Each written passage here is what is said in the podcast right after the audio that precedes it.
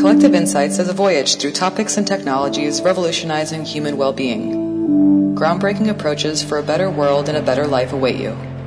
Welcome to Collective Insights. Okay, welcome to the Neurohacker Collective podcast. My name is Daniel Schmachtenberger. I work here in uh, research and development, and we are uh, delighted to have Dr. Daniel Stickler with us today, who has uh, joined the team not that long ago as our new medical director, and uh, he is also the medical director of Apeiron Academy and uh, Health Centers. Uh, Dan has a really fascinating background in medicine, starting out as a surgeon, getting into uh, bariatric surgery, and then getting into lifestyle from there, and getting into kind of uh, all things health, wellness, anti-aging medicine, Cenegenics, hormone optimization, and then deeply into uh, genomics, applied genomics and epigenomics has a great platform for training practitioners in uh, how to do genetic assessment and kind of nutrigenomic work and like that. And he happens to be one of the few medical doctors in the United States that has done a really deep dive into nootropics and cognitive chemistry, and kind of in the integrative psychiatry, but on the performance optimization rather than on the uh, disease uh, management side of uh, psychological and cognitive well-being and he created a great course in nootropics, eh, which is how we connected. And uh, so, Dan, it is a delight to have you here today. It's great to be here.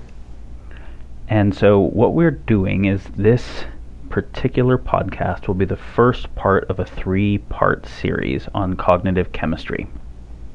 So, for those who are listening who are interested, um, there's a lot of things for cognitive enhancement that are outside of chemistry. We can do EEG neurofeedback, which Dan could talk about, and you know we have m- many people who will talk about. We can do meditation stuff. We'll have a whole series on sleep. There's there's a lot of things that are relevant to the cognitive space, but we really kind of want to dive in on understanding all the foundations of cognitive chemistry. So we're going to do this three-part series together with uh, Dr. Stickler. Uh, the first one that we'll do today is on the foundations of cognitive chemistry uh, which is uh, what nutrients the brain needs to do all the things that it does well, and how to make sure we're getting those, and what um, kinds of toxins, pathogens, issues can affect cognition, and how to avoid those, and like that. The uh, second part that we'll be doing soon will be on nootropics and smart drugs and specific cognitive enhancement supplemental chemistry. And then the third one will be on more advanced topics that people usually do in relationship to a medical practitioner. So specifics to um, how you can do cognitive chemistry more dialed in to you based on genomics and based on assessing hormones, assessing neurotransmitters, those kinds of topics. So this should be a really fun three-part series. And we dive in today with foundations because we really want people to do the more uh, advanced work and supplemental work on a healthy, strong foundation. So this is our goal for the day. So Dan, if we if we kind of take the model of is a Chinese medicine model where we look at excess and deficiency, right? So what are the we can have issues from deficiency. What are the nutrients that we need to get enough of for the brain and nervous system and associated physiology to work well? Where if we have any kind of deficiency, then we can have problems. And then what are the things we can have excess of? Either excess of a nutrient that we need, like sugar or copper or whatever, right? Or uh, toxins that really shouldn't be in the body at all, toxins that aren't being excreted well, pathogens, which are kind of a living subset of toxins. So I think if we look at the model of uh, what are the toxicities we want to avoid and decrease, what are the deficiencies that we want to s- increase, and then what are the regulatory issues, whether we're talking about from a genetic or sleep or mindset or etc., like regulatory dynamics. I think maybe that'll be a good model for us to explore it. Does that sound good? yeah, that's like a textbook uh, you're talking about there. I, we won't mean, we won't get all of it for sure. Yeah, I mean that's uh, I mean that that would be several hours of uh, of conversation to to address the the deep dive into those. So uh, yeah, I think uh, keeping keeping it to the more common areas that most people are familiar with will probably be the best way to go with that. So let's start with deficiency um, nutrients. And uh, just to clarify, when we're talking about deficiency, we're talking about not uh, clinical deficiency, meaning you know if someone has low enough levels of vitamin D, they have rickets, or if they have low enough levels of vitamin C, they have scurvy. But between optimum levels and a full on disease state is a pretty big room for suboptimal. And so we want to talk about what are optimal ranges for various nutrients that are needed for not just health in general, but specifically cognitive and psychological health. So, if if people are kind of new coming to this, what are the foundations of nutrition that are relevant for brain health and chemistry? Well, I, I think it, it, would be best mm. to kind of start off by clarifying, um, you know, deficiencies and excesses. Um, some some of the nutrients have a very narrow spectrum of uh, deficiency and excess, so that they're very narrowly focused into a range of optimal. Um, but the Bruce Ames did a really good job of talking about uh, micronutrients and uh, his triage theory of them, and and I think it applies well from what I've seen in clinical practice, where the body has has two different mechanisms at work. You have the the everyday function, the survival function, um, where it's using certain nutrients and and they're they're allocated to the everyday survival.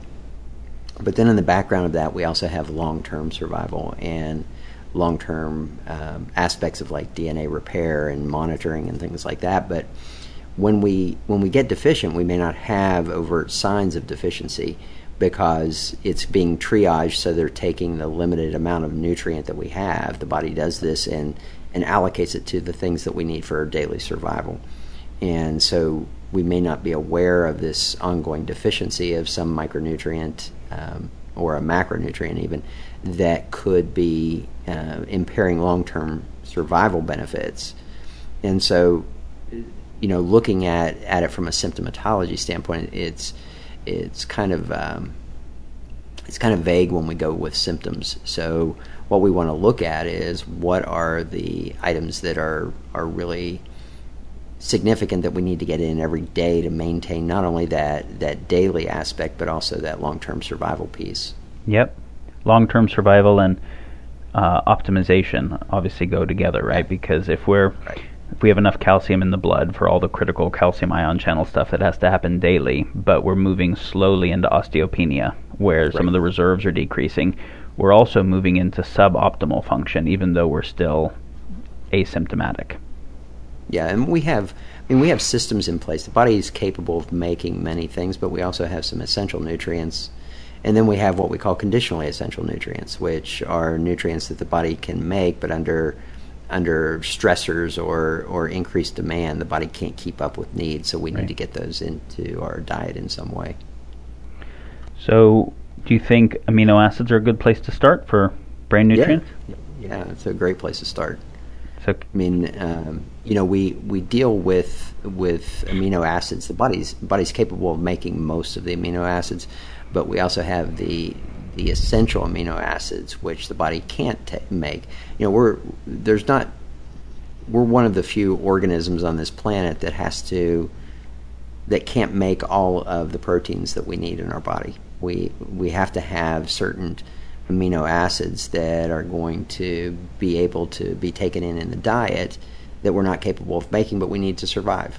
Yep. And uh, so having a good balance of that intake of protein is essential, and proteins have different biologic values when it comes to the amount of essential amino acids that are present in them.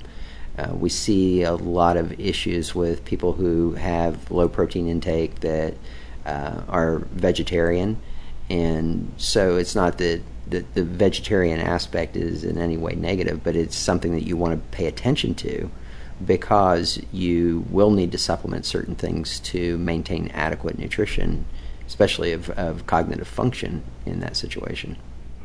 So, for the, those who don't know, what is the role of amino acids in neurochemistry? Well, the amino acids are, are the building blocks of all proteins, and there's uh, these proteins can take the form of of receptors. They can take the form of um, neuromodulators. Uh, there's they're the building blocks of what we require in order to function in an optimal state. And when we don't have that ability to build those, it's like having like you're building a house and you you you have all of the uh, essential pieces to build that house, but the nails are missing. So you can have all of the additional wood and you can have excess of bricks and everything like that, but if you're missing the nails or the mortar, then you're not going to have a solid structure. And that goes the same with neurochemistry. If you don't have all of these nutrients that are there to balance out and make everything that's needed, you're gonna you're gonna end up with deficiencies. So, I think uh, a specific, simple, interesting point for people is that uh, brain has a lot of different kind of signaling chemicals, um, peptides and endorphins and uh, neurohormones, and the neurotransmitters that many of us are used to hearing of.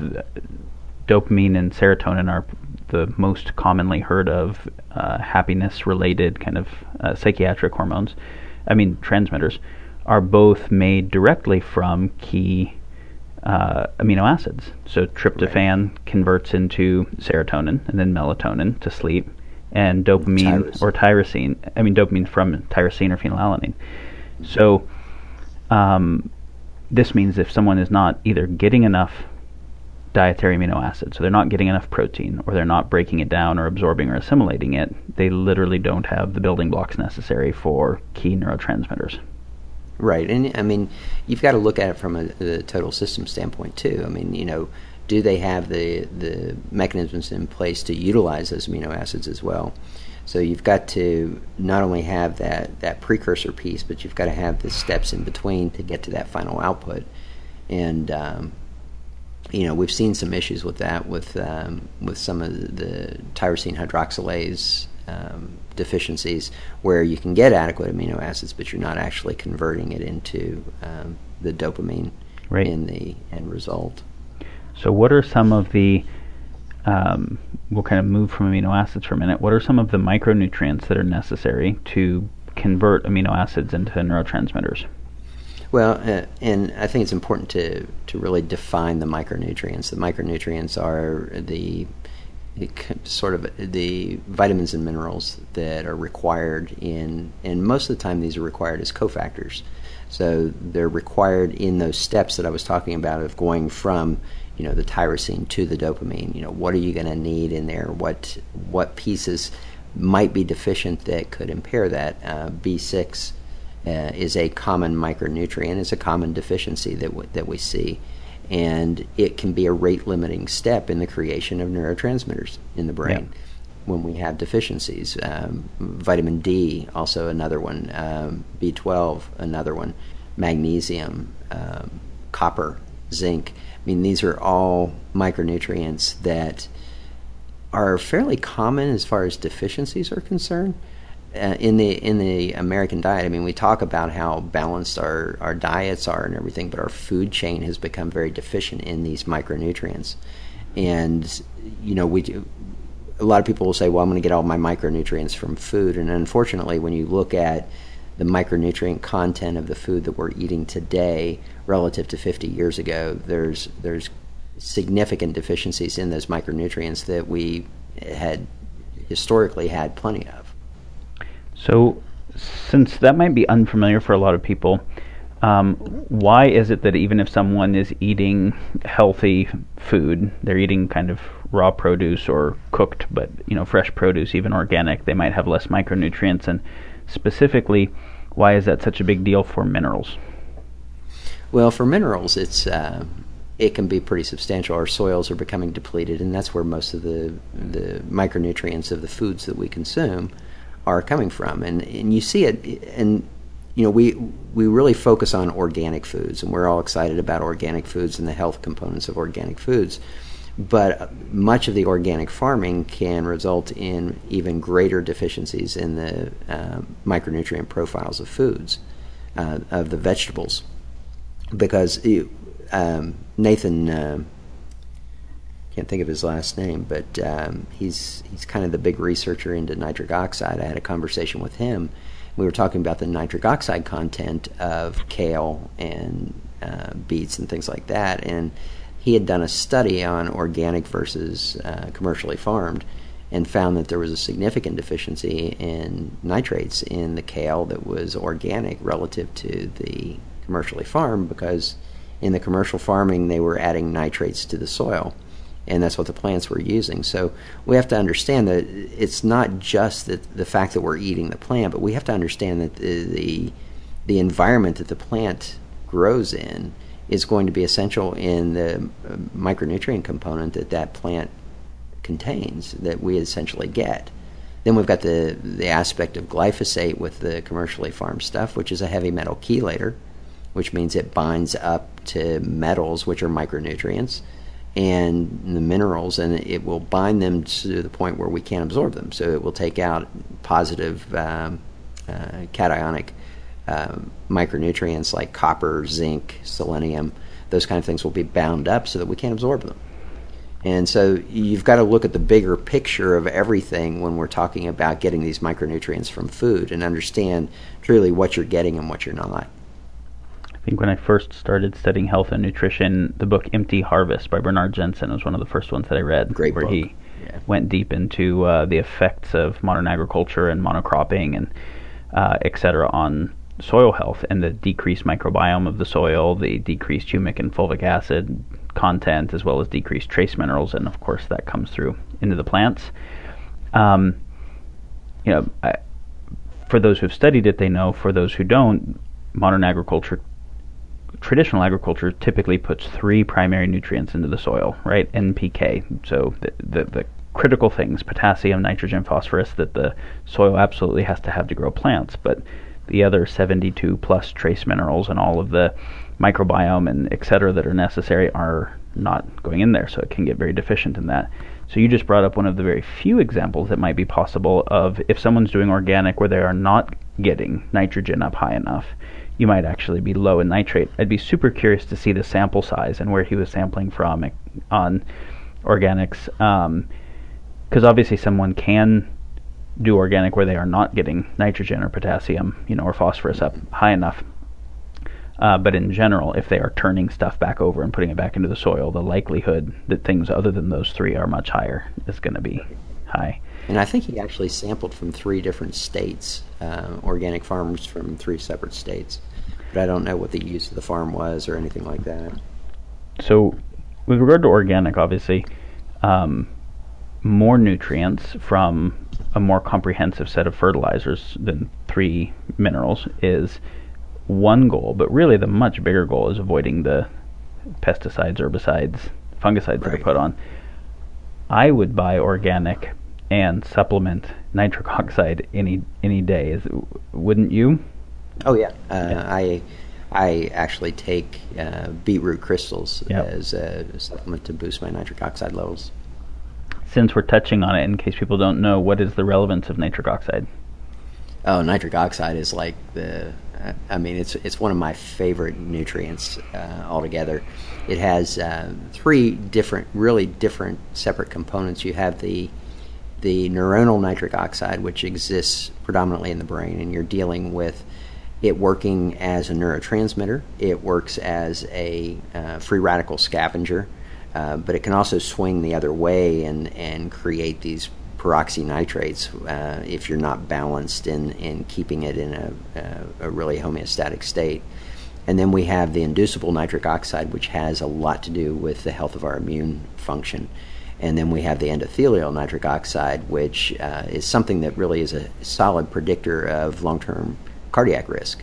And it has to do with our ability to, uh, of our vessels to really be resilient when it comes to blood pressure changes and things like that, uh, post ischemic events, those kind of things. And as far as the uh, peripheral nerves go, one of the fun things where I think many people heard about nitric oxide first is uh, part of its neurotransmitter role is uh, involved in transmitting sensations of pleasure. So nitric oxide deficiency and anhedonia commonly right. go together. Um, well, and uh, on top of that, people who don't respond to uh, erectile dysfunction drugs, right. they are almost always deficient in nitric oxide. So you boost their nitric oxide. A lot of times they don't need the erectile dysfunction drugs. And those that aren't responding, you give them a boost of nitric oxide, and sure enough, they start responding to the drugs. Right. We didn't bother selling it, but we made a really fun cocktail with uh, PDE4 and PDE5 inhibitors and nitric oxide boosters and all that fun stuff. Oh yeah. Um, so, coming back to protein and amino acids for a minute. So, amino acids are the building block of protein. They are foundational for making neurotransmitters. They're also foundational for making just structure everywhere, including neural tissue structure. Um, as far as foundations go, because we can supplement, right? And so, like obviously for for dopamines and catecholamines is why we have the the DLPA and the N-acetyltyrosine and qualia, but but to just have foundational uh, amino acid sufficiency, uh, what are some key things people can do? Well, I mean, truly supplementation. If you're not taking complete proteins in the diet, and that, and that's that's the key. I mean, first and foremost, take complete proteins in the diet. I mean, you're talking about uh, proteins that are more um, complete would be things like um, a whey protein concentrate or a egg protein. Um, you can get complete proteins with vegetable sources, but they usually have to have added uh, pieces to them. So you have to have quite a variety of vegetables to get all of the essential amino acids in there because vegetables are notorious for missing um, certain essential pieces. But if you mix it up really well, and you've, I mean, it really takes some good planning as a, a non, um, as an, a vegetarian or a vegan has to really plan well with the uh, the vegetables that they take throughout a day, so that they can create that complete mix of these essential uh, amino acids, or they will be missing uh, certain ones like missing the nails for the house. I mean, you know, you could have all this this great material to build the house, but without those nails, you're not going to have a solid solid structure. And that that's what happens in the body when you're missing one of those um, one of those key pieces. And um, you know, tyrosine tyrosine's a big one, and you know, there's not really much toxicity with amino acids. I mean, you can have the body will tend to take the amino acids and through gluconeogenesis. It'll actually create carbohydrates out of them so it'll just break them down if you have an excess of the of the amino acids. So you're not really at risk for getting excess but it's very common to get deficiencies in the amino acids and that's why supplementing with with the amino acids either in a protein powder or in a uh, a supplement that's very directed at the mix that's required for the brain like qualia gives you that baseline that at least keeps you above that, that deficiency threshold. So, are there any particular proteins that you suggest people avoid or that they might want to avoid? Uh, you know, I don't. I don't prefer the soy proteins, and I know this isn't going to gain me any favors in the vegetarian community, but uh, you know, I, the the soy protein, soy just it, it, contains too many things that are potentially toxic to the body. I mean, you're talking about the uh, lectin contents. You're talking about the um, uh, the the SERMs, the the uh, estrogen receptor modifiers, those kind of things, which I've seen some very negative impacts from those. And and you know, the argument goes both ways. I mean, you talk about red meat and you talk about the carcinogens and, and the toxicities that are associated with that. So it's always a balancing act between these two. And you know, I I kind of fall in that mid range where I like the um, eggs and seafood as my primary protein sources. Um, they give a pretty complete uh, mix with those, but uh, when you're when you're dealing with specialty diets that are not really conducive to the human physiology, they're not ideal for the human physiology uh, you, are going to have to to get some of those base nutrients from somewhere else. And you know, with when I'm when I have and I have quite a few vegetarian clients. When I'm with them, though, I actually set up their regimen based on what their primary food intakes are. Mm-hmm. So I do end up supplementing them a little bit more. And with with the other end of the spectrum and the paleo and Atkins style eaters, I mean, I'm I'm dealing more with mitigating toxicities and inflammation. So you know you don't have a. It's not like okay, well, there's a perfect diet that that is ideal. Uh, you've got to balance that between uh, the individual preferences that people have. Now, for people who are wanting to kind of dial it in more and know if a diet they're on is really working well for them, uh, do you do amino acid testing, so Genova amino acids or something like that, to get a sense of uh, where people's amino acid profile is? You know, I I used to do those, and I just you know the amino acids. I mean, unless you're looking at a, a glaring deficiency on those tests, it's it's not that helpful. I mean, you know, the meal you had the night before is really going to affect what what you're seeing in the blood. It's just um, the test by itself, looking at adequacy.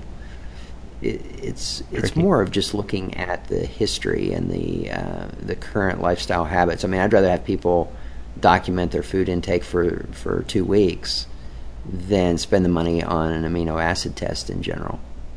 I mean, And it's just- regarding regarding sufficiency with with protein for different body types. So how I mean there are obviously some people who went vegan, felt healthy for a while and then started feeling like they ran into some challenges. Other people felt less healthy right away. Other people felt healthy healthier enduringly. So there's obviously gen- genetics. inv- There's obviously how someone does it, but there's also genetics that are involved and other physiologic factors that are involved. Um, speak to that. Well, the first first thing I note with most uh, people that go on the vegetarian diet is that they they generally thrive initially. I mean, they're they're all about it. I mean, and a lot of it has to do with the calorie restriction. I mean, that that low calorie intake um, is pretty common with the vegetarian diet, and people feel really good on that. They also feel good because they're getting rid of some toxicities that they're going to get from the meats, but vegetables have their own sets of toxins as well. Um, what I find is, and it goes back to that triage theory of micronutrients, is it's not a complete diet. I mean, you know, we're we're omnivores by physiology, and we require certain nutrients, and and you can you can do well, you can thrive for a long time on the vegetarian diet if you're monitoring those micronutrients and making sure you're supplementing the risks for deficiencies. But what happens is over time, and, and it may take 10, 12 years of being on the diet. I've seen people that went 15 years before their health really collapsed.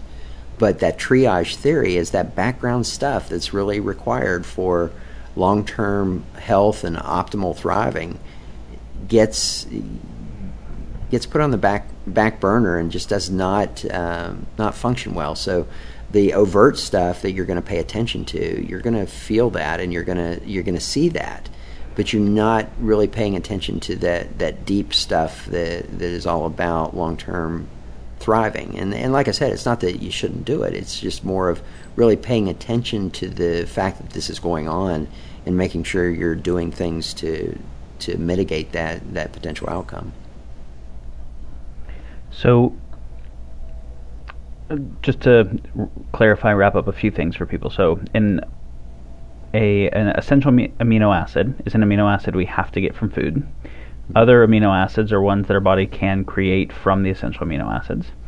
Uh, complete protein contains all the essential amino acids, eight of them, but our body has 23 or so primary amino acids that are involved. Some proteins, like eggs, have kind of all 23 or most of them because it's everything necessary to make a little creature, right? And so Right. it has a particularly easy time providing all the amino acids if the body's having a hard time converting them for other deficiency reasons, which is why some people do particularly well with those like beyond complete proteins. Mm-hmm. Most plants, they all have amino acids, but they don't necessarily have all eight essential amino acids. Most of the time they don't. So if you get a wide variety of different legumes, beans, nuts, seeds, greens, you're going to get different amino acid profiles from each. So where people are getting amino acids from food, pretty wide variety is relevant. The few plant sources of complete proteins, if you're not taking extracts like a brown rice protein, which represents 1 or 2% of the total brown rice, the algae are a particularly unique source that I think is worth mentioning. If people do spirulina, chlorella, blue green algae, they're just kind of micronutrient dense across so many categories, detox and Yeah, they have they have much more than that. Even I mean, those those are awesome yeah. foods to supplement. So I do know a, a lot of people who are doing kind of vegetarian, vegan, superfood oriented diets. Algae, bee pollen, things that are very nutrient dense and amino acid dense are something they oftentimes supplement as a food source with. Um, if someone wants to learn more about protein and amino acids and getting enough amino acids on a plant based diet, I'll just recommend real quick. Uh, I think there's a website called veganbodybuilding.com that has a lot of good resources. And a lot of athletes, you know, have kind of really dialed that in. And if people are wanting something on the closer to paleo side, what would you say is a good best resource for people?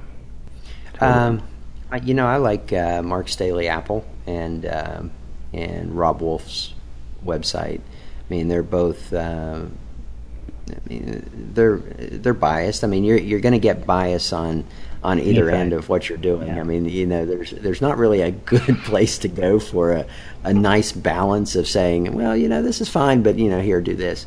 Right. Uh, you know, we deal with, uh, like I said, when we when we're dealing with it, we have people who are paleo, Atkins, ketogenic, um, vegan, vegetarian. So we have the the full spectrum of uh, of clientele, and and you know, the here's the thing that that people people tend to be very uh, judgmental about foods and and um, supplements even. I mean, you know, people will say, "Well, I'm not going to take a, a, synthetic medication, but I'm okay taking any of the uh, any of these natural or herbal." And and I think we need to step back from that and realize that that really, what's the ultimate goal? The ultimate goal is to achieve optimal health and and really within an environment that's sustainable.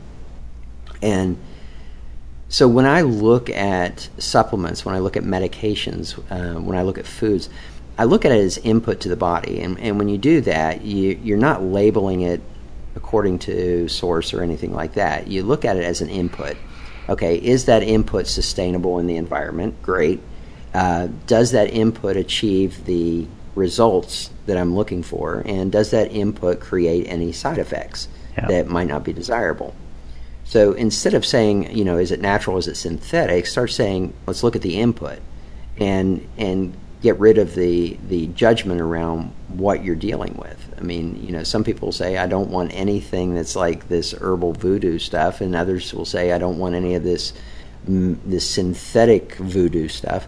Uh, but it's not a matter of of that. And I, I, respect people's opinions on that. I had a guy the other day that, that really said, you know, I, I respect what you're saying, but if there if it comes down to an equal opportunity or equal outcomes, or they're pretty close, I'd prefer to go with something more natural. And I said, yeah, I, I believe that too, and and I definitely would do that. But I'm not going to hesitate to at least suggest something that may not be natural that may give a better benefit, and and give them the pros and cons of that. Give me an example of a synthetic chemical that you think has the possibility for meaningful health benefits.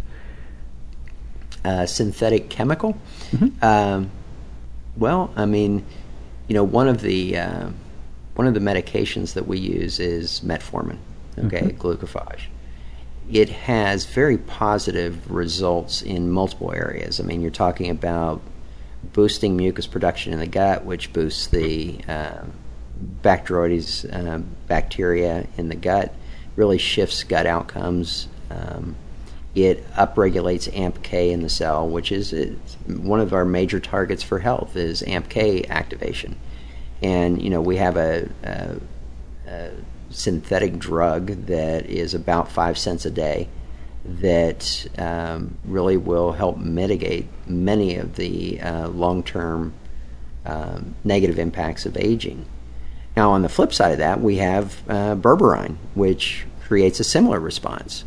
And berberine is derived from, um, I think it's from goat rue, which is a, uh, you know, it's a pretty simple uh, herbal to use, and it can be used in, with a similar outcome. It's not quite as strong as the metformin, but then when we look back at it, I mean, metformin was uh, it's an extract of the French lilac, so even though it's synthetic, it's mimicked from a natural product that was used for several hundred years for the treatment of diabetes right. to help mitigate blood sugar issues.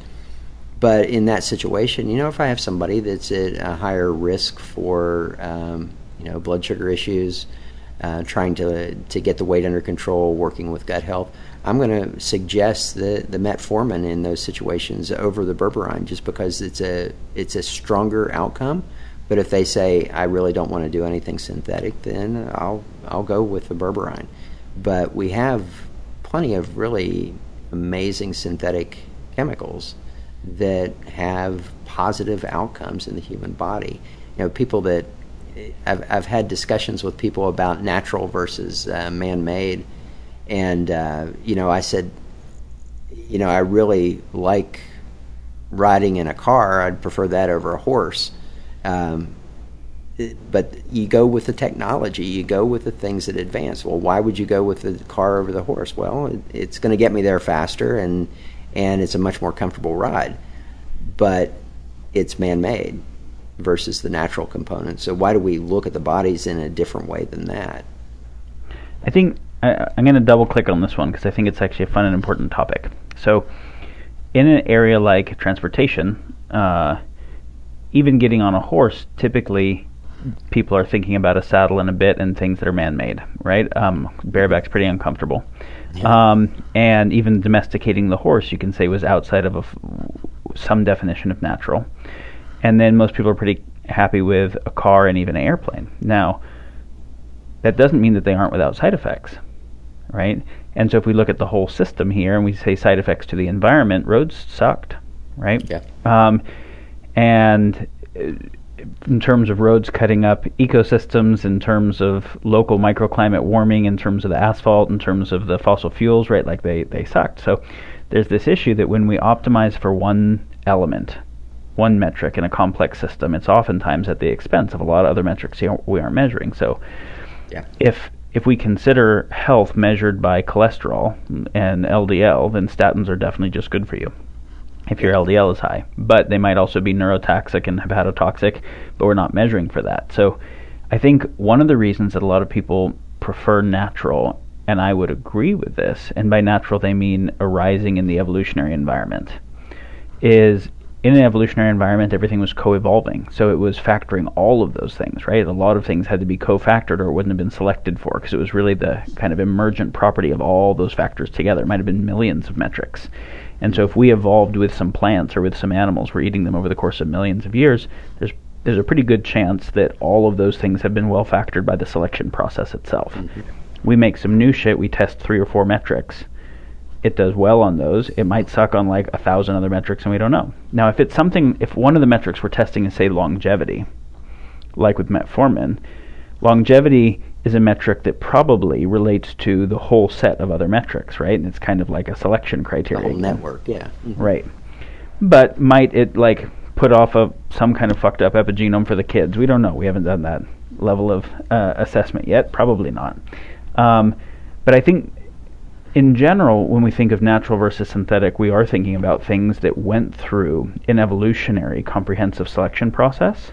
Mm-hmm. And so I think it's a good bias but it's just an initial rule of thumb bias, right? And then we want to go deeper and say, well, there's plenty of plants that can kill us. And they're very natural. Hemlock is a very natural product. And then there are, whether we're talking metformin or methylene blue or whatever, right? There's a bunch of synthetic things that happen to interact with our chemistry in a really kind of comprehensively positive way. Maybe not every day, but most foods aren't good every day. Yep. Um, so yeah, we think about it quite similarly, biasing towards things that have already gone through an evolutionary selection process and knowing that what it takes to really understand the effects of a new thing is fairly comprehensive. Mm-hmm. Yeah, I mean, just like the berberine, though. I mean, you take the berberine, and it was a fairly recent use of the berberine. Yeah, and um, and so you weigh that against the the fact that the metformin has actually been used longer than the berberine in most cases. Um, but then we have things like like Bacopa monnieri.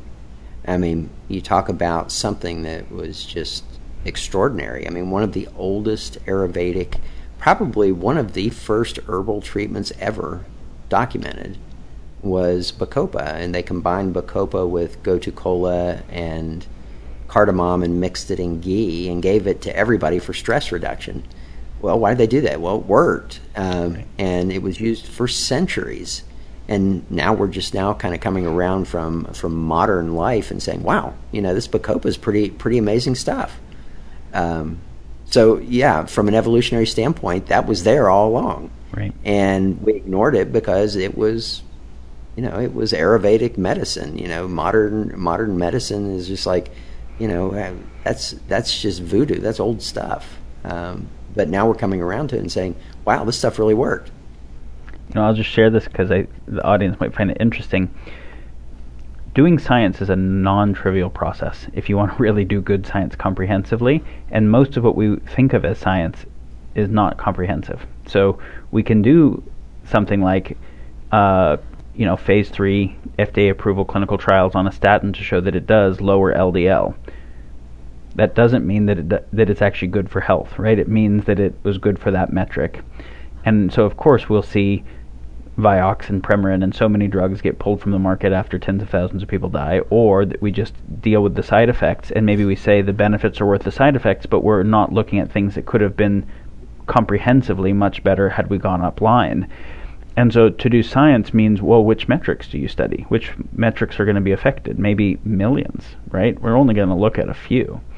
So we're doing, like with all of our ingredients and quality right now, you know, Dan and I are working together on doing meta analyses, and we have some other people on the team doing meta analyses of all the ingredients and if we just look at all of this formal kind of scientific literature, we might have several hundred studies per ingredient that looked at different metrics in different kinds of audiences, what was done in sick populations or in healthy or in young or in older, male or female.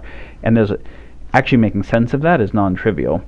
And then you have stuff like what Chinese medicine found worked empirically for 5,000 years, but we don't have formal science on it yet, but we have a huge apocrypha of data or what, say, bodybuilders or elite athletes or different groups, kind of through self experimentation or quantified self, have found has worked. And so uh, I almost think of science as too narrow a way of thinking about what we need to do. We think we're thinking of it as sense making.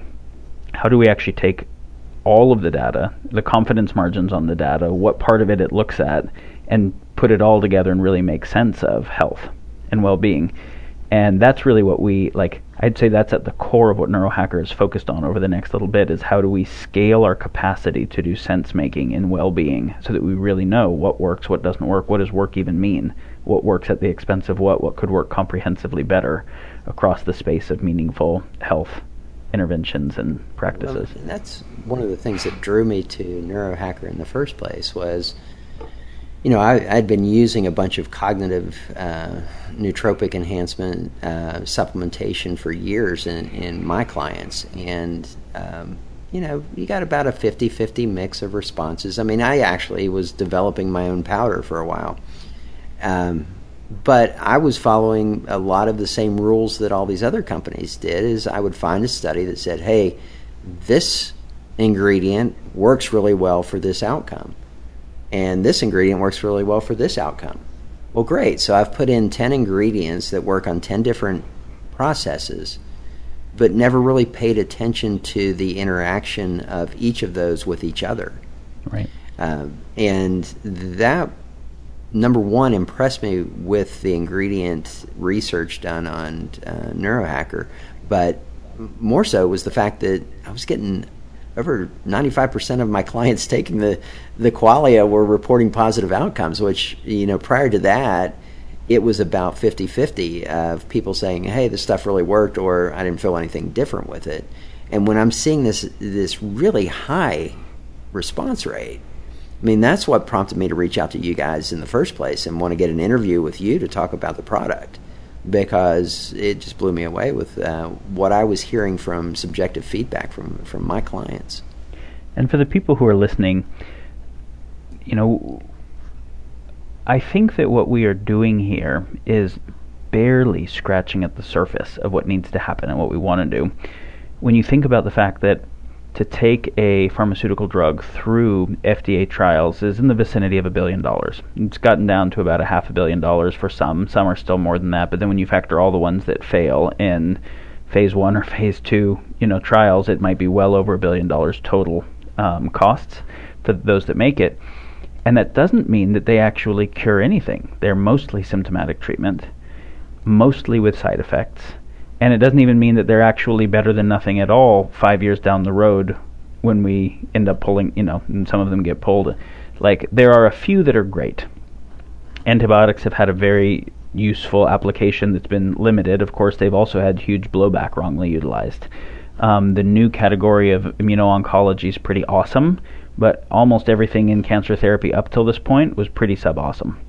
Um, but you know, part of why we don't know how to deal with autoimmune disease and we don't know how to deal with neurodegenerative disease. We don't know how to deal with cancer well. Is if the cause isn't acute and obvious and it's more complex, it's a hard thing to figure out. And so there's a whole different process medicine has to take. I won't go down this road too far because Dan and I'll do a whole podcast on this sometime. But in the same way that understanding all the complex causation feeding into a disease is there's a lot involved to understand the effect of chemistry on the body and especially mixed chemistries on the body is actually fairly involved. There's a lot of things to study. So we paid as much attention as we could to thinking through whole pathways, the entire acetylcholine regulation pathway, the whole dopamine regulation pathway, and where the rate limiting factors would be. And if we open that up, what are all the pathways that are known of that would be affected? What the next rate limiters would be? Where might there be toxicity? How do we make sure that doesn't happen? But then how to actually assess all that further, right? Like, so we're doing trials. Dan and I are working on clinical trials, but uh, but clinical trials really just say, does this thing do something on a finite set of metrics more than the placebo does? That doesn't say what is everything happening, right? So the fact that we think of clinical trials as a gold standard, so if there's a bell curve of effect, why did these people get great effects and these people got shitty effects? And that was only on whatever metrics. What about the gazillion other metrics? And what about the longer term metrics? And so how do we create much more comprehensive methods of sense making systems as complex as human biology? This is this is really at the heart of our mission here. I digress. Yeah, I th- you know, I think we're we're coming up on with all the metrics we're starting to look at. Uh, we're coming up on a really exciting time in in this bioinformation age. I mean, with the quantified self stuff and everybody wearing it and contributing their genetic data and their lab work and and all of this information into the cloud, into these bioinformatics systems. I think we're truly starting to. I mean, we're we're really just scratching the surface of what what the potential is going to be. It's exciting. Definitely. So we we might do an, a whole podcast on AI and bioinformatics and the future of diagnosis. Um, but coming back to cognitive chemistry foundation, so protein, amino acids, I think we did a good initial start on that. What about fats? Fat, fatty acids, good fats, bad fats, necessary fats, sourcing of them, fats and cholesterol and their yeah, relationship to the brain. You know, it's hard to again be judgmental on fats. I'm back to the uh, to the good and bad. Uh, you know, it just drives me crazy that people call it good cholesterol and bad cholesterol. Number one, to call it cholesterol is is a misnomer. I mean, LDL and HDL, uh, they're lipoproteins. I mean, they're significantly more than just cholesterol. Um, but we've got them classified as cholesterol. The um, the LDL, though, I mean, people look at it as bad cholesterol, and it's a truly wonderful cholesterol. It's, it, I mean, it is lipo, low density lipoproteins, LDL. I mean, they transport fats all over our body for use in really healthy functions. Right. Um, you know, there are different types of the LDL, and you can you can classify that on a particle test, which is important to do. But to classify LDL as all bad cholesterol and all HDL is good is really not accurate. And um, and again, you know, just get rid of the judgment on that and understand what you're looking at. More so, for so those who don't know, like what does LDL do that's useful? You mentioned transport fats, but I don't think most people know the role that it has in, say, hormones, steroid hormone pathways, or the, what the brain is made up of. Or yeah, I mean, cholesterol is the is a core, and LDLs transport cholesterol as well. So they're taking cholesterol around. I mean, our our brain has a ton of cholesterol in it. Our every cell wall in our uh, body is made up of fats and cholesterol, and this LDL is transporting this stuff around and delivering it. Um, our hormones, our hormones, the the core component of hormones that they're produced from is cholesterol. Uh, vitamin D is made from cholesterol. So we've got all of these really beneficial aspects of cholesterol, and yet we put people on these low cholesterol diets, which are basically killing them um, because you're limiting an essential, uh, thriving type of nutrient that, that shouldn't be classified that way. Um, you know these these fats, and, and there are there are good and bad, but most of the time the good and bad are related more so to your individual genetics and, and how your body responds to it. I mean, you look at the French and Mediterranean paradox, and they consume significantly more fat. I mean, the Mediterraneans alone consumed 40 to 50 percent of their calories in fat and have the lowest heart disease rate. Well, why is that? Well, one, genetics, and two, they consume the majority of their cholesterol in the forms of olive oil or fats in the form of olive oil. I mean, almost 50% of their calories. They drink almost a liter a week of olive oil in a classic Mediterranean um, dietary pattern. I mean, a liter a week of olive oil. I try to get that. I, I think it's highly beneficial from um, an epigenetic standpoint. I mean, these things impact not only the direct utilization of these fats in creation of um, of hormones and um, and other um, lipoproteins throughout the body, but they also alter epigenetic expression, so they can change gene expression. Omega threes and and olive oil, both monounsaturated fats and omega threes, they are wonderful about how they change gene expression in a very positive way in people. Now, omega sixes and saturated fats, they can be good for some people, but they can also be significantly problematic in people. It just depends on the individual. Now, omega 3s and, and, and monounsaturated fats, typically pretty good across the board, but not the omega 6s and the uh, saturated fats. And so that's why it's important to understand your body's response to those because it can have a profound difference in the body's um, body's outcome with the intake of those kind of nutrients and you know everybody groups fat into one macronutrient and we don't. I mean it should never have been classified that way. I mean you've got to look at fats as separate macronutrients. You have saturated fat you have omega-9 omega-6 and omega-3s and um, and look at them from that macronutrient standpoint rather than looking at them as fats as a general recommendation Okay, so I'm going to ask you a bunch of questions in there. So okay. you you mentioned a pretty high amount of olive oil intake, and so I imagine that's going to be an actionable step some people follow up with. Is all olive oil created equal? No, no. There's uh, um, I'll have to I'll have to send you the link that you can put in the podcast, but there's a really good evaluation of uh, olive oils. And in the United States, apparently the rule is that you can still call it extra virgin olive oil and still add certain amounts of vegetable oil to it and it also happens in a lot of the European olive oils that are shipped into the United States. So you've got to get it number one from a very reputable source, and uh, you want to make sure that uh, that you're getting it in a dark bottle. Um, you know, people people are afraid to cook with extra virgin olive oil because of the smoke point, but I've spent some time in Italy with some dietitians in Italy and looked at the studies on uh, cooking with extra virgin olive oil, and unless you're deep frying with it and using it over several days in the deep fryer, you're not going to really get the rancidity to it that uh, can create uh, problems with the uh, oxidation of the olive oil. Um, so you're uh, or the oxidation of the fats in the olive oil.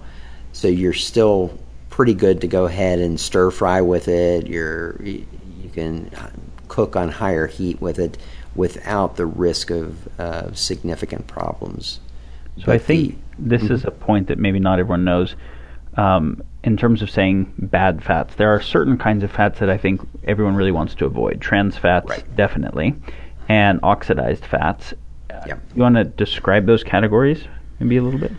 Yeah, I mean the trans fats is a, it's a it's a fat that the body is incapable of utilizing in any way. It's it's like a foreign material to the body. I mean, you want to talk about synthetic? Um, that is truly synthetic, and the body's incapable of in any way using it, and it gets stored in the body. Unfortunately, um, you know, it's just like any of the organotoxins that we have. I mean, we store those in the in the fat cells in our body but trans fats are, are very similar. They get stored, and for years we used Crisco, which was just pure uh, trans fat paste that we used in everything before we realized that it was uh, really creating all the health problems that, that are happening.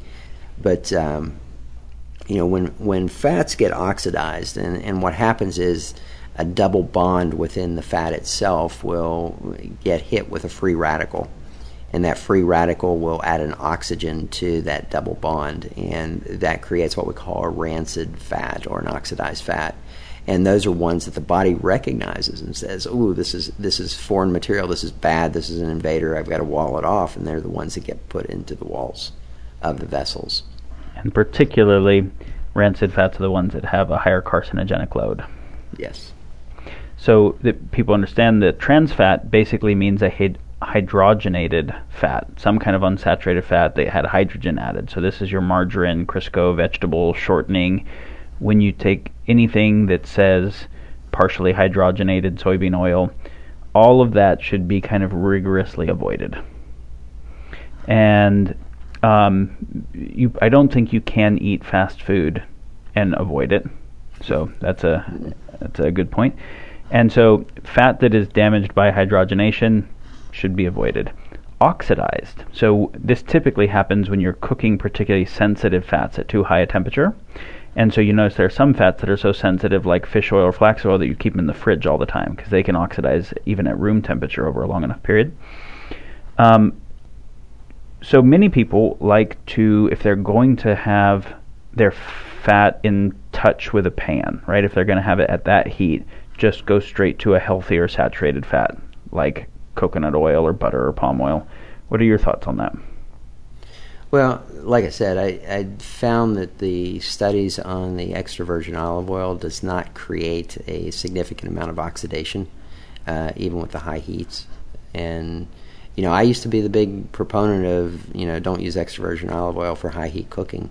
But then when the data started coming out on it, and I started speaking with a lot of the the Italian dietitians, and we looked at the data, the research data on what it takes to truly mm-hmm. oxidize the extra virgin olive oil. I realized that uh, it's not only the the temperature but the time, and sure. that is something that I think a lot of people miss is that they're they're looking at, you know, oh, it's the high heat. Well, it's the high heat plus the time of exposure to that high heat that's important. So a fast stir fry is going to be different than a long right. simmering process at high yes. heat. So I would actually love to see that data if you can send it to me, and then I'll even link it in this uh, podcast if we can, Perfect. because I still am of the mindset that cooks with coconut oil um, or a saturated fat that has a much harder time oxidizing because it's all double bonds. Yeah. Um, so I'd be interested to see that. Yep. And thank you. So, uh, so we mentioned that cholesterol is obviously necessary. Um, there's also issues of oxidized cholesterol. Yeah. So how does that happen? Uh, well, any fat can oxidize. I mean, it's just uh, free radicals. I mean, anytime you have a double bond, a double bond can get oxidized by an oxygen-free radical because it's circulating around looking for a place to really, um, you know, get a get a, uh, a donor uh, electron there. So it's looking around for these um, these potential sites, and double bonds are, are the, the clear target. And the um, the fats, the double bonds in the fats, are easy pickings for these free radicals. And anytime something gets oxidized, I mean, it's just not a natural process anymore. Once that oxidation occurs, the body looks at it and says, okay, there's something wrong with this, and I have to do something to react to it. So any oxidation process is going to create an inflammatory response. It's going to create some type of um, protective response from the body. So when you take particularly sensitive fats and cholesterols, right, some of the highly polyunsaturated, like that are in fish and that are in um, good DHA free range eggs, do you cook them differently, factoring that? You know, the biggest the biggest thing to consider is the how much free radical production a person typically has.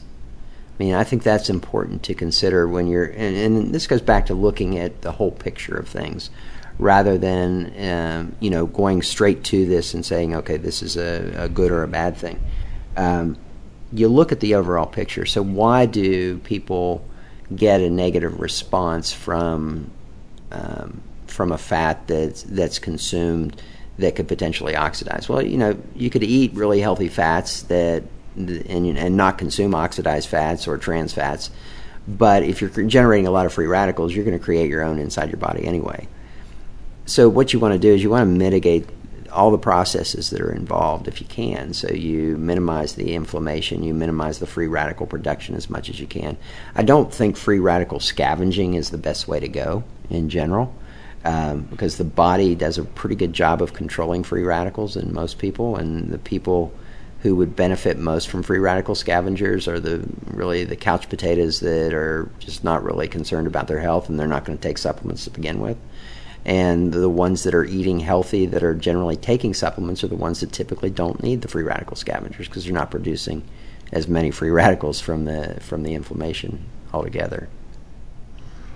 So as people are starting to understand that hormones are made from fat and cholesterol It's a big deal, right? People's testosterone, their estrogen, their progesterone, their adrenal hormones made from fat and cholesterol. And most of the actual tissue of their brain, right, white matter in their brain, myelin, etc., is uh, fat and cholesterol based. Mm-hmm. Um, they start to recognize what a critical thing this is.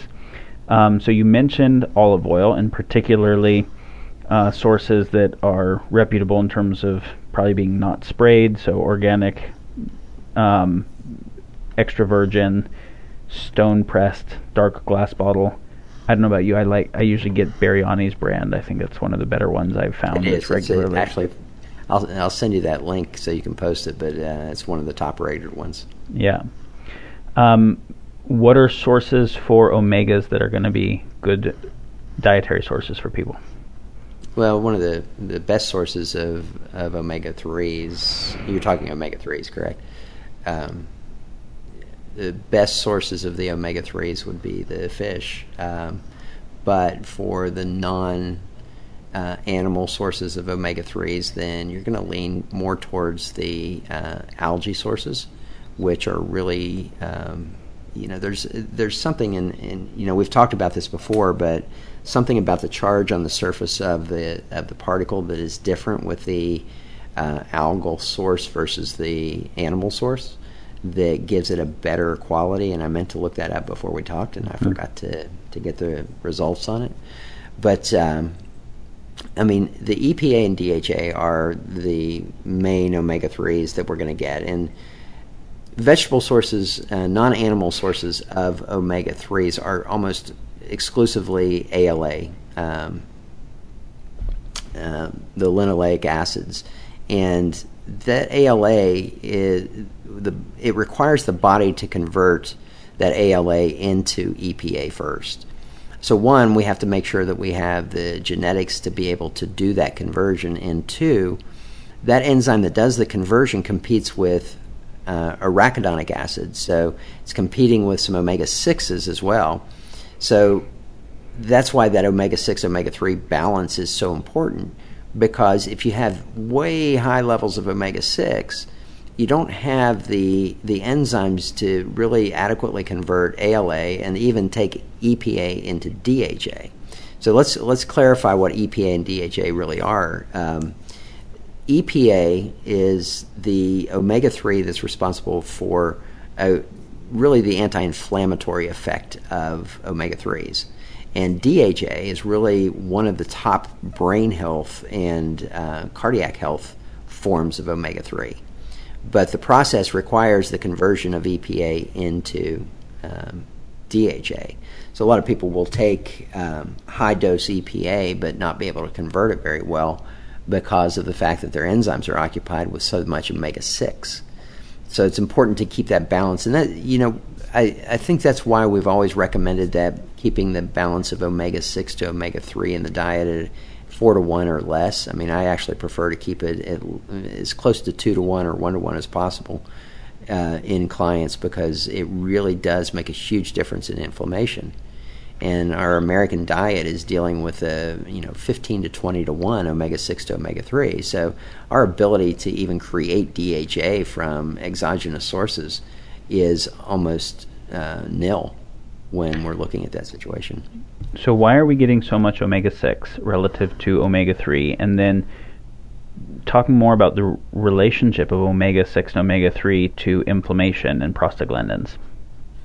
Well, the the main thing the the main reason we get it, and it's it's it's the American diet. I mean, we, we eat a lot of fried foods. Uh, we consume a lot of vegetable oils in, in just about everything that we we take in and those vegetable oils are very high in omega six. You talk about the um, the fat content in commercially raised meats like uh, like beef, you're going to get a high omega six level in that as well.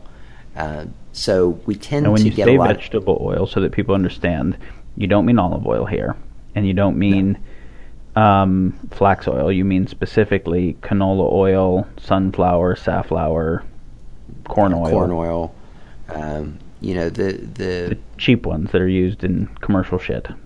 right Yeah. right, and you know we have a there's really good charts online about the the omega six, omega three, and monounsaturated fat content of oils. Um, just d- if you do a Google search, there's plenty of them that come up that give you a good idea of what the balance between them are. Um, you know, like avocado oil. Avocado oil is a pretty good oil too. It's got a lot of um, uh, a lot of monounsaturated fat as well. Um, So But- you go ahead. you were saying that we get omega six from those vegetable oils too much. We also get too much of it from meats, but so like if you talk about cattle, you can get one for one omega three to omega six in certain kinds of cattle raised certain ways. But it might be up to fifty to one in other cattle. So can you speak to that a little bit? Yeah, I, you know, it, it's it's no different than the kind of diet we eat affects our composition. I mean, you are what you eat. That's that's essential, and that is the same that goes with the the meats that we consume. When we consume animal products, we are going to get the net result of what that animal consumed, and you know, there's certain grass-fed cows uh, tend to have a little bit higher. Um, omega omega threes and monounsaturated fats.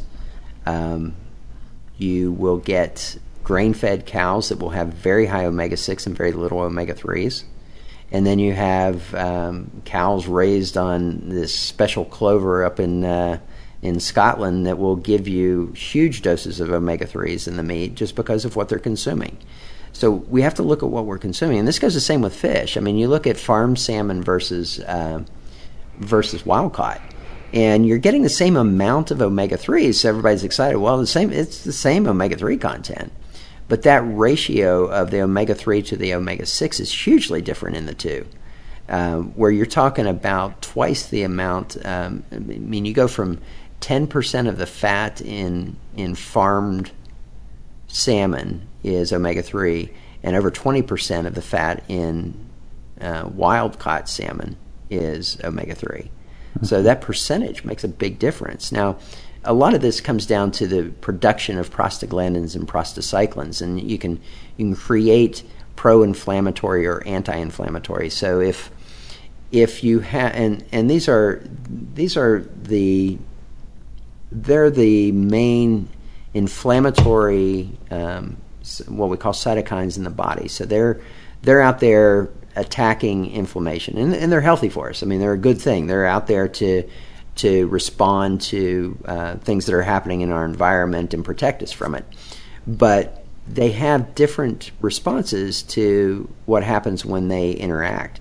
Some of them will create great amounts of inflammation, and some of them will create very um, almost anti-inflammatory responses when they interact. And the prostaglandins and prostacyclins that are made from omega 3s are typically anti inflammatory, whereas the ones that are made from omega 6s are pro inflammatory. And the way this works is these cytokines are lipoproteins. So there's a protein structure, and then you attach a, a, a fatty tail to it. And those fatty tails are almost like a grab bag. So it's like you have this mix of omega 6 and omega 3s that you reach into the bag and you pull one out. And if you're 20 to 1 omega 6 to omega 3, you're going to pull out an omega 6 20 times for every one that you pull out of the omega 3. If you're down to a 1 to 1, it's going to be a 1 to 1 pull 50 50 chance of what you're going to pull from that grab bag to create that lipoprotein, that cytokine that's going to be either pro inflammatory or anti inflammatory. So that it's clear uh, for everybody, most chronic disease is uh, are, are involve pro-inflammatory conditions. So we see various kind of inflammatory uh, chemicals, cytokines, and other chemicals elevated for some period of time before the disease manifests symptomologically. And we're talking about everything from diabetes to cancer to heart disease to autoimmune disease to neurodegenerative disease are mostly situations where inflammation was supposed to be acute and then go away, and where inflammation was chronic over a long period of time, then disease states evolve. And so you're saying that uh, the omega 6 to omega 3 ratio is one of the deep things to pay attention to dietarily for overall inflammation, which is then a one of the major indicators for likelihood for chronic disease of most kinds. Right. I mean and, that that inflammation is the key to health. I mean, it is one of the true holy grails of health. Health is keeping the the inflammation in check, and it's not that all inflammation is bad, but typically chronic inflammation is going to be. Right. And so, with regard to animal products, you mentioned farm versus wild caught, and with regard to uh, cows, you mentioned grass fed not being as good as on the clover that's probably seasonal only in some small part of the world. But is it fair to say that if people were going to make one step, if they hadn't already made this, getting off of any kind of factory farmed animal product and making sure that they're at least getting free range, organic, hormone free sources is going to be a pretty huge step. And then finding out specific sourcing within that will be the next step? Yeah, I mean, we could go into an entire uh, podcast on the on the uh, the commercially raised um, uh, animals um, about all of the negative impact that that can be experienced from that. Um, not only from you know from a, the health of the meat, but the sustainability of the whole process. Um, I mean, the glyphosate that's in the feed that goes into these animals. I mean, we're getting implications from that as well. So the the grass-fed, more organic, I mean, definitely is going to make a difference in our health and it's going to make a difference in the health of the environment by supporting that. So that whole process is a very positive uh, win-win across the board. So as far as the healthy fats and healthy cholesterols go that are relevant to foundation of cognitive chemistry, we're talking about more omega 3s and more omega 3 relative to omega 6. So less of the omega 6 from conventional commercial animal products and from right. vegetable oils more omega 3 from all sources, and particularly good EPA and DHA sources. So, this is wild caught f- fish and wild flax fed chicken eggs and things like that. Yep. And then olive oil, well sourced, avocado, coconut, nuts, seeds. Anything worth saying about those? Well, you got to be careful with the seeds. I've seen a lot of my clients that get their their omega six to omega three ratio kind of mixed up uh, by eating too much nut, too much in the way yeah. of nuts and a specific kind. I mean, you know, I had a woman the other day that was uh, she was consuming a lot of almonds. And when we looked at the amount of omega 6 in her diet, 24% of her omega 6 was coming from her almonds.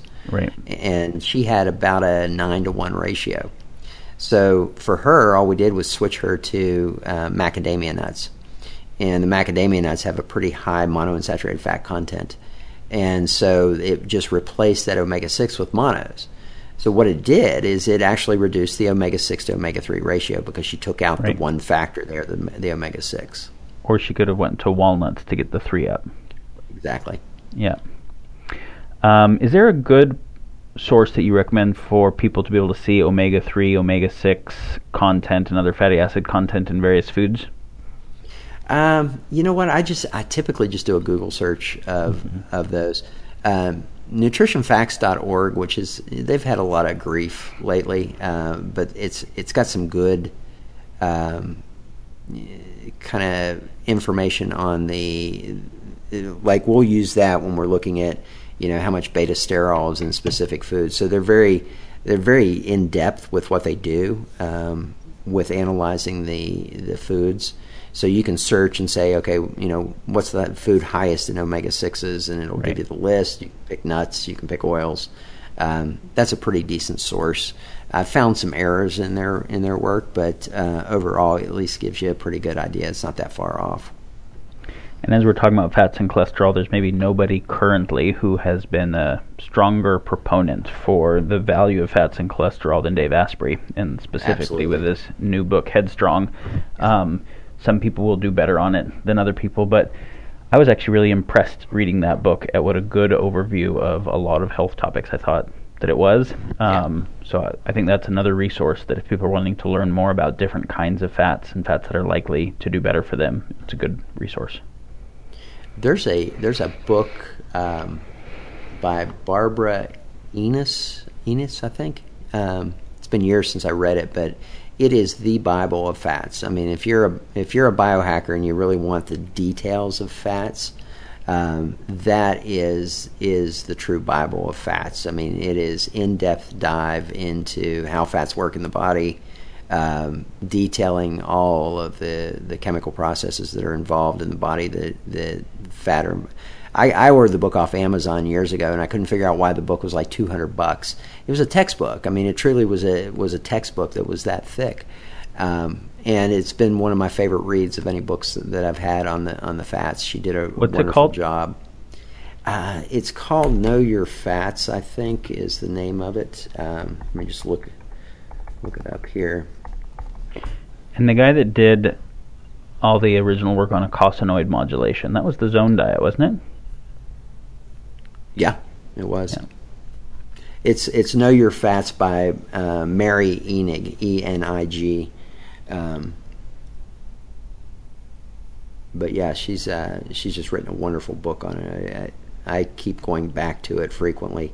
It's from 2000, so it's an old book, but man, she knew their stuff back then even.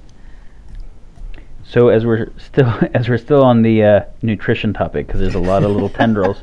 So we we've talked a little bit about amino acids. We've talked a bit about fatty acids um, for brain cognitive health. Let's talk a little bit about micronutrients. Okay. So vitamins, minerals, phytochemicals.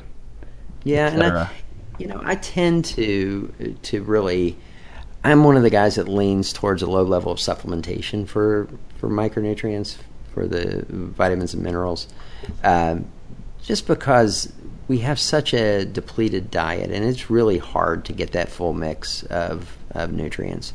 Yeah. And a low dose of a multivitamin um, is generally a pretty good outcome that I've seen. I mean, I've seen people come in and, and we found micronutrient deficiencies uh, clearly symptomatic on certain areas, and we put them on a low dose multivitamin haven't seen any toxicities with it. But if a, if a vitamin says you know take four of these a day, I take 2 mm-hmm. uh, so just providing because I you know I eat a pretty balanced diet overall, a pretty uh, um, nutrient rich diet I think.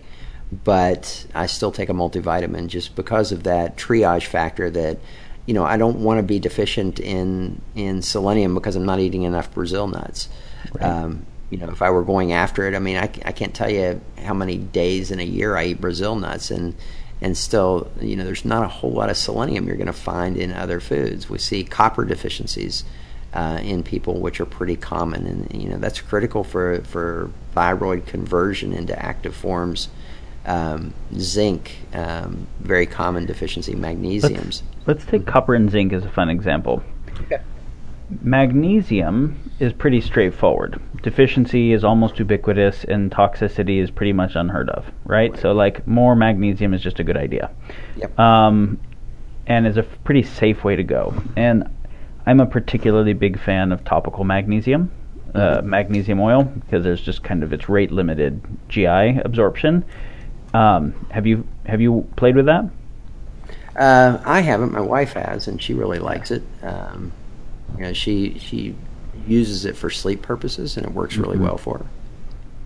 Yeah, so mm, there's lots of different ways to get magnesium. Uh, the reason we use magnesium bound to threonine is magnesium threonate in qualia is specifically because of the research of it having unique capacity to elevate central nervous system levels.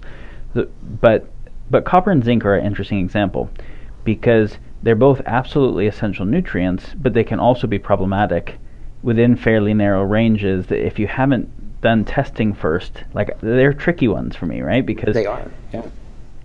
So you want to talk about that for a minute? Yeah, I mean, um, copper excess and copper deficiency is is there. There's two that we pay m- most of our attention to in our clinical practice, and it is copper and it is uh, selenium. Those are two that require.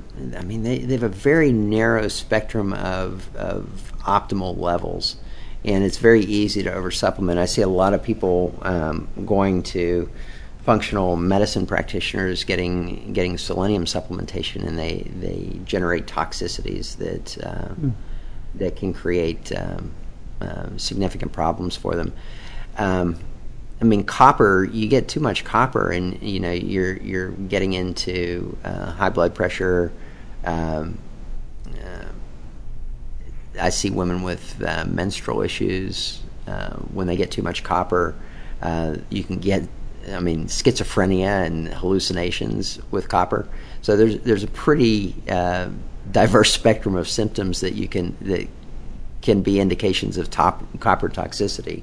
Um, but you can also see it with deficiencies. Right. I mean, um, you can get psychological issues with deficiencies just as you get it uh, on the opposite end of it. You get the uh, the psychiatric um, symptoms as well. So the work of uh, Dr. Pfeiffer that led to Dr. Walsh's work in yeah. um, kind of orthomolecular psychiatry, copper and zinc were right at the heart of it, right? Cryptopyrroluria and histamine yeah. disorder and methylation disorder that was actually some of the work that when I first came across it really got me into this space because they had such tremendous work reversing schizophrenia and right. even psychopathy, sociopathy, like pretty serious things through very simple methods, right? Like chelating copper and giving zinc. And people's hydroxylase balance and so their dopamine to norepinephrine balance, they were just different people. Now they had impulse control. I find this fascinating from a jurisprudence point of view right? Because if someone is acting violently because they have damaged hardware and they don't know about it, you, is that a punishment or is that a do proper medicine, right? Um, and from a what could be possible for the world if we didn't have a lot of people that were in low grade psychopathology, because it seems like you know people are in low grade psychopathology because of stress and childhood trauma and you know poor programming, but also because their physiology is just pretty tweaked out of balance. Yeah. And we're not talking fully diagnosable DSM psychopathology. We're talking, you know, subclinical generalized anxiety disorder, subclinical PTSD. But so like when you look at the copper zinc thing, I I love to send people to functional medicine docs who've been trained in Walsh. As yeah. been trained in many things, but to kind of get that assessment. What do you think of that? Yeah, I love the Walsh protocol. I mean, I think it uh, it really adds uh, significant value. I mean, uh, Dr. Walsh is brilliant. I mean, his uh, his whole work on methylation and uh, and the um, uh, the copper and the zinc aspects of uh, health. I mean, I think he's he's pioneered that, and you know, he's well known in the functional medicine community, but he's just he's not that well known. He you know he's not that self promoter that's out there. Right. Um, really building up a uh, reputation for himself. But among the functional medicine practitioners, I know the ones that have gone and, and done his training have had really amazing outcomes with uh, their clients. I'll just let everybody here know that one of the things that we're working on, we're still early in the stages of it, is being able to uh, curate all of the functional medicine, integrative medicine doctors that are trained in kind of the integrative psych work and put them all online so that people who want to go get deeper work done can actually go find docs that are well trained and then help promote the training uh, deeper through those networks. So it's one of the big reasons we partner with Dan to help us with that is beyond what we can do as a company that goes direct to consumer. How can we really help the field of integrative psychopharmacology, psychiatry be advanced so that there are good solutions available to more people? Um, okay, so you know, like there are a lot of supplements, multivitamins, that are iron free or copper free for this reason. And so, menstruating women usually it's not an issue, um, but for with iron at least, but hemochromatosis is not that uncommon. Do you would you recommend that if people haven't done any testing, that they go for a multi that is iron copper free until they find out, or do, is, is this based on gender menstruation? How do you navigate that one? Well, typically, um, like I said, I, I, typically tell them to go with half dose of what's recommended um, on those, and, and, you're getting a low enough level. iron iron's tricky. Um, not quite as tricky as the copper, but the the iron can be pretty tricky because uh, hemochromatosis is probably the most common genetic mutation in um, in the U.S. population as far as the white Anglo-Saxon population. Um, it's pretty common in, uh, especially in the in the eastern Appalachian region. We see a lot of it, and it doesn't manifest until uh, 40s in males, uh, a little later in females because of their menstruating. They keep it under control. But if you identify it early, you can uh, prevent any significant organ damage and keep the treatment going. Right. But um, you know, iron iron is one of those things. I see more iron deficiency than I see any risk of overload, and I can tell you, I have a I have a uh, just a peeve with people who crunch ice, and I I, I know about uh, pica with uh, with iron deficiency, and you know I used to do gastric bypass surgery, weight loss surgery, and pica was very common in people that weren't taking their multivitamins. So pica is a um, is an iron deficiency, and you have this desire to, um, and it works in the brain, and it's this desire to eat something that crunches. Um, and one of the most common desires is to eat dirt. And I had a patient in my office that said, I picked up a handful of dirt, and it took everything within me to resist taking a bite of it. Um, so iron, I mean, that iron deficiency. Think about that. I mean, it plays a significant role in behavior. Uh, now, pica is a is a term from veterinary medicine, right? Right. Um, and it's animals that were fed a diet that was deficient in certain minerals started eating wood or anything they could, right? Because they're craving minerals. Stool. right. And yeah. so, be, because um, and animal husbandry, they had such a clear insight in what the animals were being fed, and they had kind of full control over it, where we don't in human medicine. And them being healthy had economic benefits. I think veterinary medicine kind of led the way in a lot of yeah. areas of nutrition. Um, but with regard to the eating ice thing, is that well? I you know I've I've heard this a million times. So I've never looked at myself. Is the impulse to eat ice correlated with iron deficiency uh, an actual well correlated thing? Well, I I don't know what the research is on it. I know, you know, you read about it and you say, you know, ice crunching is common with that. But I saw it, and that was one of the questions I would ask. And I did 3,000 gastric bypasses, so I had a lot of patients that I was taking care of. And I would ask them if they were crunching ice. Uh, that was one of the common questions I would ask at follow up, and I followed them up long term. And sure enough, uh, I had plenty of them that were crunching ice, and they quit taking their multivitamin, or they quit taking. Mm-hmm. We actually had to put them on a separate iron supplement. Um, most of the gastric bypass patients, and um, the ones that quit taking it, ice crunching was very common, and as soon as they got their iron levels back up, it, it, they stopped. And iron specifically, not other minerals. Well, I, I mean, it, we we saw it associated directly with the iron supplementation, not the multivitamin itself. Mm-hmm. So we were doing um, a multivitamin, and we had a separate supplementation for iron with them. And when they would quit taking the iron, that was where we saw it.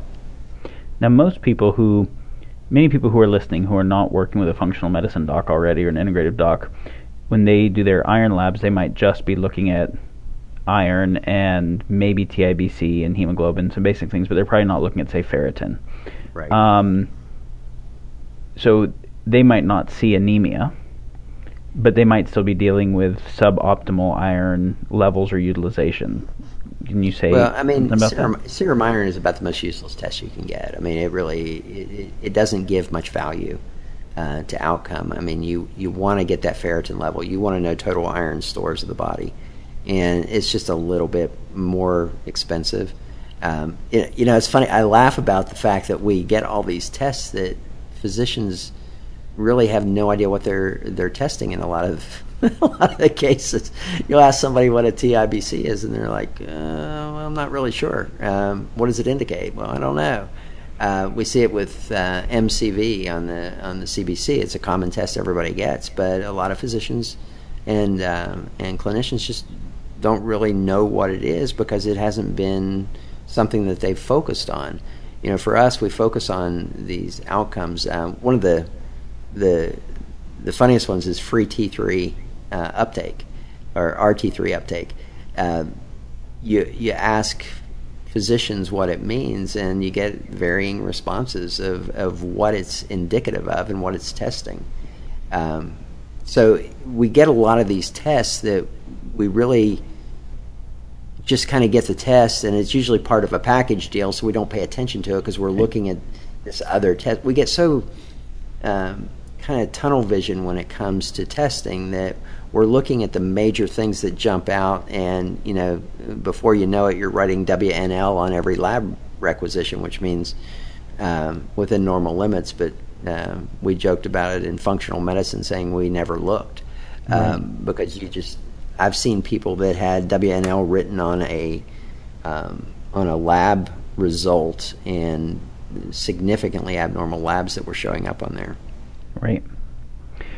Okay, so maybe in our third session, when we get into advanced topics, we'll come back to which labs are actually worth running for oh, cool. yeah. cognitive chemistry, and then where people can go to get those. And um, so, micronutrients. You were saying you like uh, kind of multi supplementation, low level. Uh, any particular things, any particular product lines you'd recommend for people, or uh, things to look at?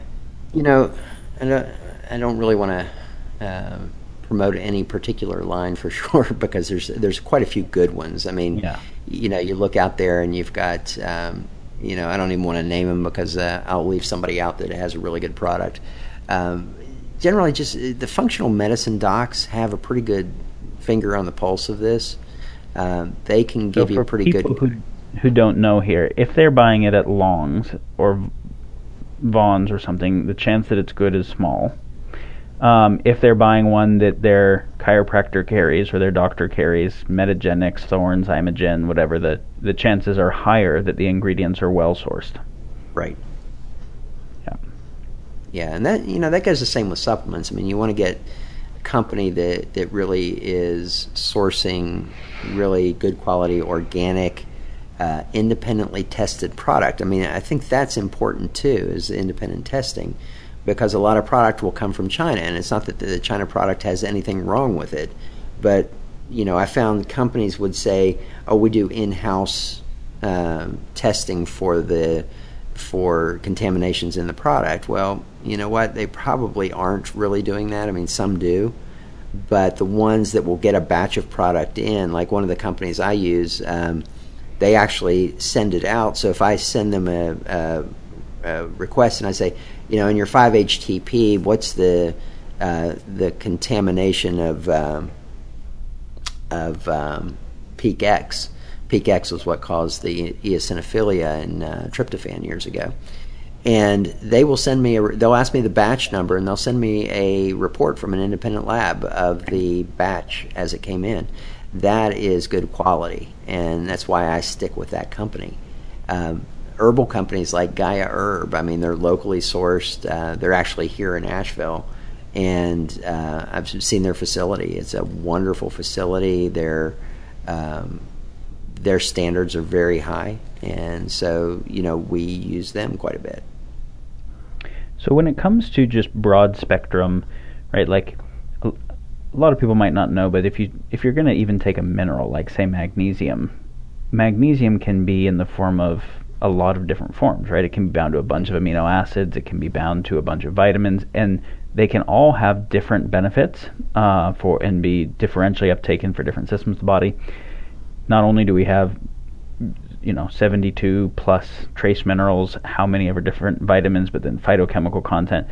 So for just like kind of baseline supplementation, what you're mentioning with the multi, I'm a pretty big fan of like the complex green superfood powders yeah. um, as a way to just make sure that people are augmenting their diet with pretty wide plant sourced uh, nutrient profiles. And then I'm a pretty big fan of rotating them.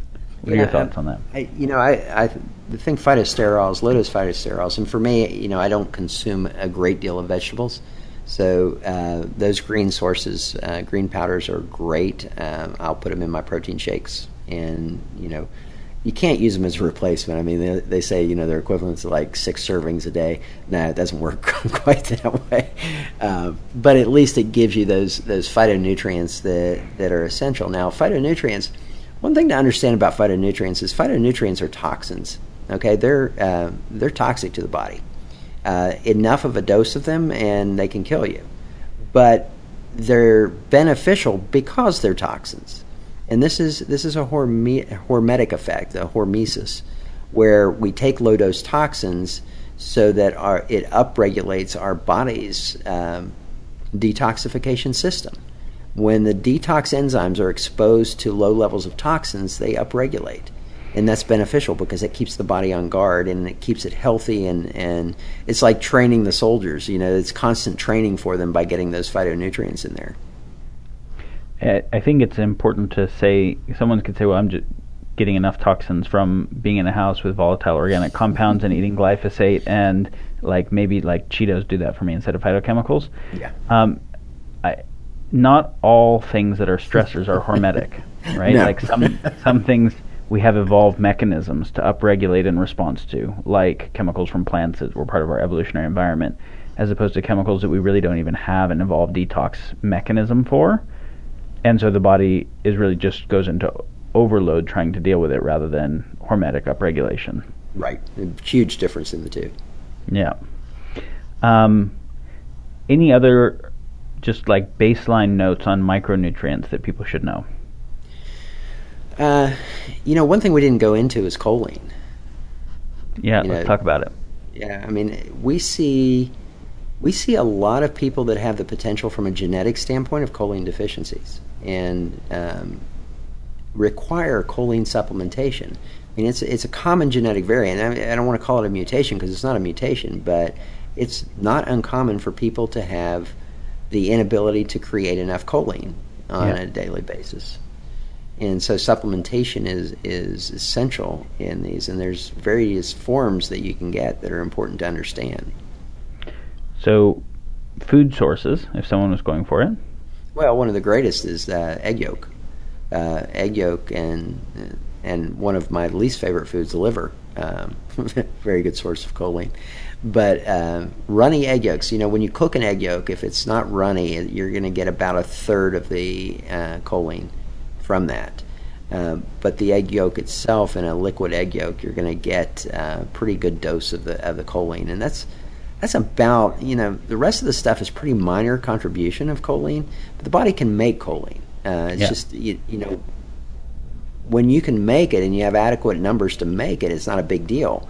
But when you're very active and things like that, you're going to have to get some choline in. And if you don't like runny egg yolks, then supplementation is your next uh, best choice. And so, for people who don't know, why is choline relevant? choline is uh, a very ubiquitous um, nutrient because it's involved in so many processes. Acetylcholine. Um, so choline combines with acetyl CoA to to form acetylcholine, and it is the most ubiquitous, ubiquitous neurotransmitter that we have.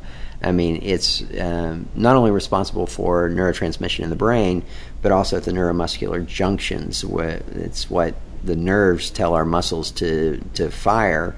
Uh, they're being told by acetylcholine.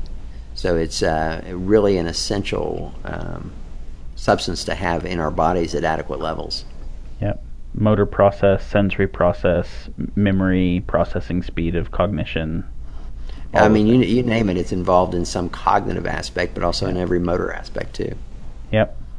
So, choline as a precursor for acetylcholine is one of the key things. Also in the liver as a lipotropic factor that processes fats and lots of other beneficial things. So you mentioned eggs and liver. What do you think about lecithin? If someone wanted to do a kind of basic supplement. You know, I'm not a big fan of lecithin in general. I think there's there's some toxicities themselves to the lecithin on the uh, gut lining.